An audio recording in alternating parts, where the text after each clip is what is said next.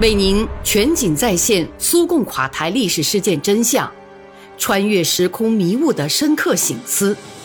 叩问各加盟共和国现状与未来。请听《大国悲剧：苏联解体的前因后果》。国内政策把苏共闹个天翻地覆。一九八七年末，戈尔巴乔夫和他最亲密的战友们形成了一个坚定的信念：如果脱离政治改革，在经济领域就不可能出现进步的变革。他们的形象说法就是，首先一定要把苏共闹个天翻地覆。客观地说，党内早就出现了变革的必要性。党的确起过伟大的历史作用，在紧张到极点的上世纪三十年代，在第二次世界大战迫在眉睫的时刻，在伟大卫国战争岁月，在战后年代以及冷战时期，正是苏共在掌握着全国的命运。如果换了另外一种社会制度，那些年未必就能取得如此巨大的成就。可是时代变了，那么当然党的活动也应该出现重大的甚至方向性的变化。在国家的社会经济发展中，负责的主要是政府。所以我认为，党应该从直接管理经济的工作中摆脱出来，把这些职能交给立法机关和行政机关。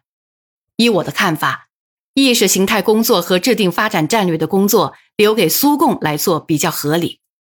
同时，还应该让它从停滞了的几十年的理论教条和党务工作实践中解放出来。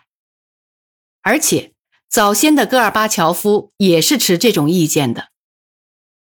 例如，在苏共中央一九八八年的二月全会上，他就说过：现在我们已经走到必须改造我们的政治体制的地步了。这当然不是说要取代现行制度，而是要向其中引入质量上全新的结构和成分，要向它提供新的内容和动力。政治体制改革的基本问题涉及党和国家机构功能的划分。在这个问题上，还应该以列宁主义为基础，党的指导和领导作用是社会主义社会发挥作用和发展的必不可少的条件。但是，看看他后来离职后的所作所为，看看他那些公开否定党的言论，不由得要对他的真诚、对他的信念，还有他是否正派的问题画一个大大的问号。一九九一年八月二十三号，当蒙羞的苏联总统在七十二小时软禁后由弗罗斯送回来，跑到了俄罗斯最高苏维埃的耻辱讲坛发表演说时，他还能说一些他信奉社会主义思想、他忠于改革后的党之类的话。可是时间仅仅过了一天，他却放弃了苏共中央总书记的职责。在就这个问题发表宣言时，他竟然颠三倒四地说，他的责任是像保护国家公民一样，保护每一个共产党员免受无根据的法律追究，同时还宣布党自行解散。圈圈终于圆上了，这种情况迟早总会发生。戈尔巴乔夫同党分道扬镳了，但为什么他对中央委员会提出的关于苏共自行解散的建议，在许多人看来只不过是一个既定的事实？这件事至今还是一个谜。我看是潜意识中几十年培养起来的东西起了作用，总相信党的领袖总书记一切行动不会有错。那些日子可是胜利者趾高气扬的日子，趾高气扬的还有一帮立马就倒向他们、倒向权力的人，哪还管这权力究竟是什么权力？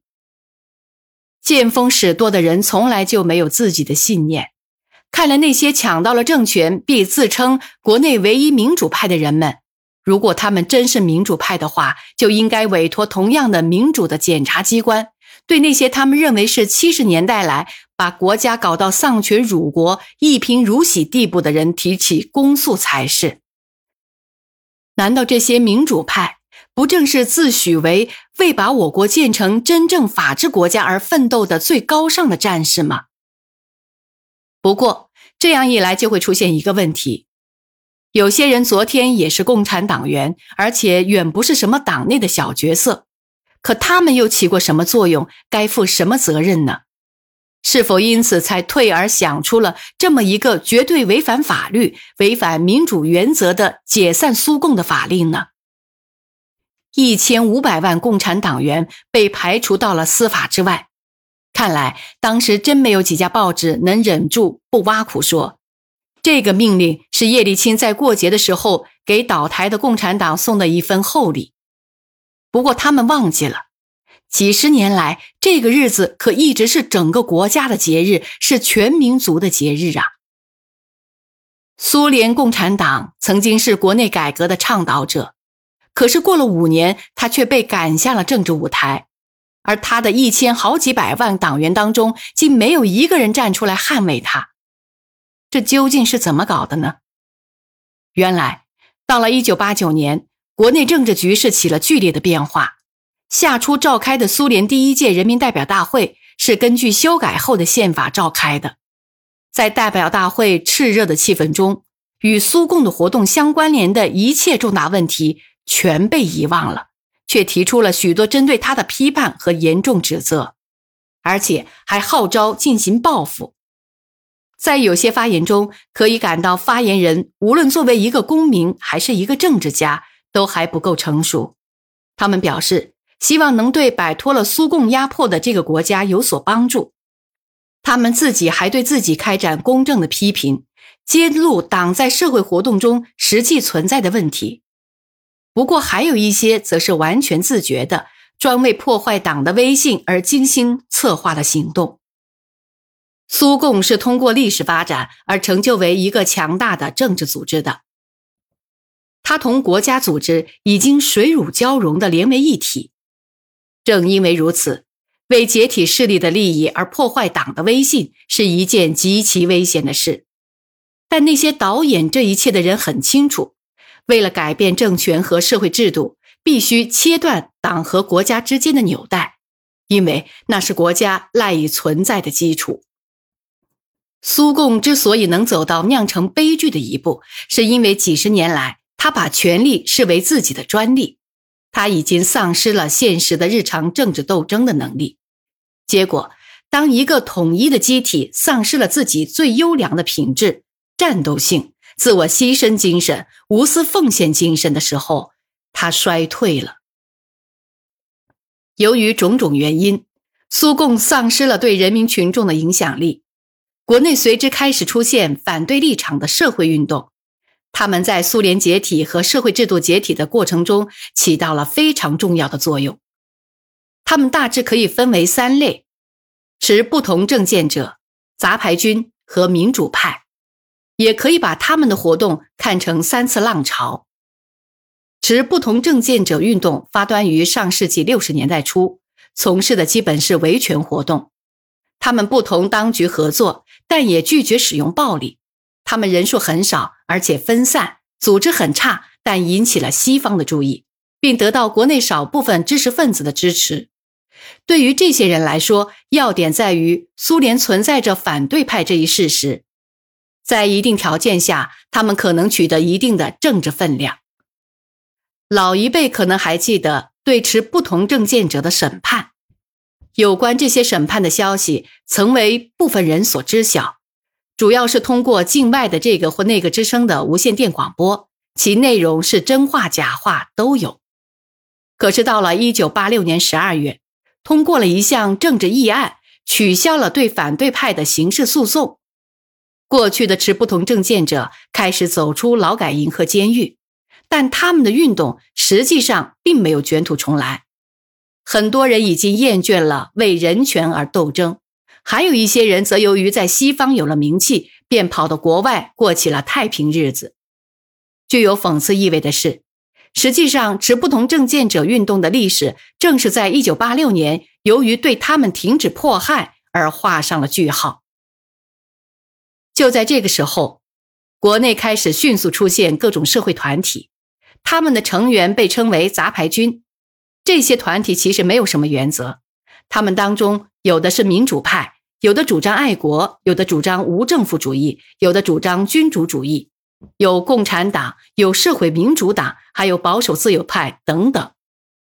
许多团体的形成不是根据意识形态原则，而是根据活动方向。有的从事环境保护，有的从事古迹保护等等。杂牌军同持不同政见者的不同之处，在于他们同当局和平共处，不反对加入国家机构以及其他官方机构，如工会、共青团等。但不久，许多杂牌军的活动开始具有越来越浓的政治性质。参加杂牌军组织的人以一种特殊的方式玩大政治，他们先取得经验，然后就学会了把成千上万的群众带上街头。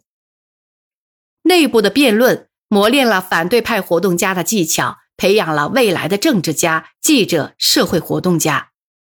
上世纪九十年代，他们中的一些人成为社会团体、新成立的政治机构、大众传媒的领导人。时至今日，我们也仍然能在电视屏幕上和各种政治场合看到这些人的身影。现如今，他们还在领导人民在民主变革的条件下应该如何生活。这样一来，由于苏共不能按必要方向实现改革，在一个历史造成的极短时期内酿成了反对派政治运动，而其中的一部分又自觉或不自觉地促使苏联瓦解，促使当时存在的社会制度消失。